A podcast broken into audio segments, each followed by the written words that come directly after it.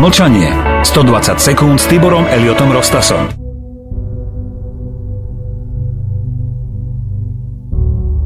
kolosálnym preniknutím vplyvu peňazí do politiky bol prienik mimovládnych organizácií. Ich najväčší boom započal v západných krajinách v dôsledku procesov reštrukturalizácie sociálneho štátu, teda v časoch, keď bolo nevyhnutné riešiť a legalizovať nastupujúcu koncentráciu privátnych záujmov. Pôvodné zámery mimovládneho segmentu, ktorý má svoje historické korene už koncom 18. storočia, sa zhnutí proti otroctvu alebo za odzbrojovanie na prelome 60. a 70. rokov 20. storočia výrazne zmenil.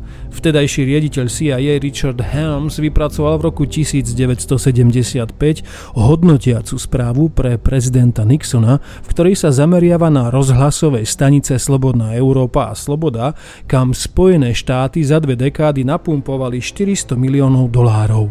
Tieto rádia mali dosah na 30 miliónov ľudí vo východnej Európe, ale aj v Sovietskom zväze. Hoci Kremel investoval 150 miliónov dolárov ročne, teda mnohonásobok ročnej prevádzky týchto vysielacích staníc do rušenia ich signálu, Ľudia toto vysielanie zachytávali a počúvali. Tieto stanice povzbudzovali slobodného ducha a stimulovali obyvateľstvo Európy informáciami o disidentoch, ako bol vedec Andrej Sacharov či spisovateľ Alexander Solženicin. Nixona na tejto správe nezaujala informácie o samotných rádiách, ale niečo celkom iné. Bol fascinovaný schopnosťou CIA ovplyvňovať voľby. V období studenej vojny CIA tajne podporovali politikov západu ako Willy Brandt, francúzského prezidenta vlády Guy Moleta, talianského politickej špičky, Vatikán, prezidenta Južného Vietnamu Chie, ktorému vyplatila CIA 725 tisíc dolárov na jeho politické ciele. Vo svojich radoch si cenila ľudí ako Graham Martin, ktorí na americkej ambasáde v Paríži už koncom 40. rokov prelievali peniaze z Marshallovho plánu do CIA.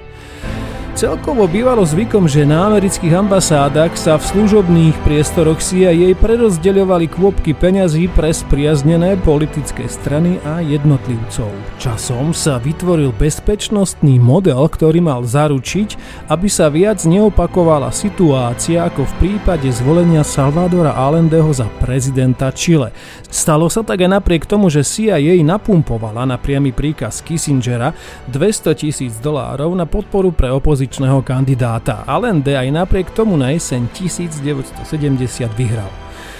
Od týchto čias sa prostredníctvom mimovládnych organizácií pod kontrolou CIA prosúvajú financie na podporu takých politických strán a programov, ktoré sú orientované na podporu zahraničnej politiky Spojených štátov a jej dominantných nadnárodných hráčov v biznise.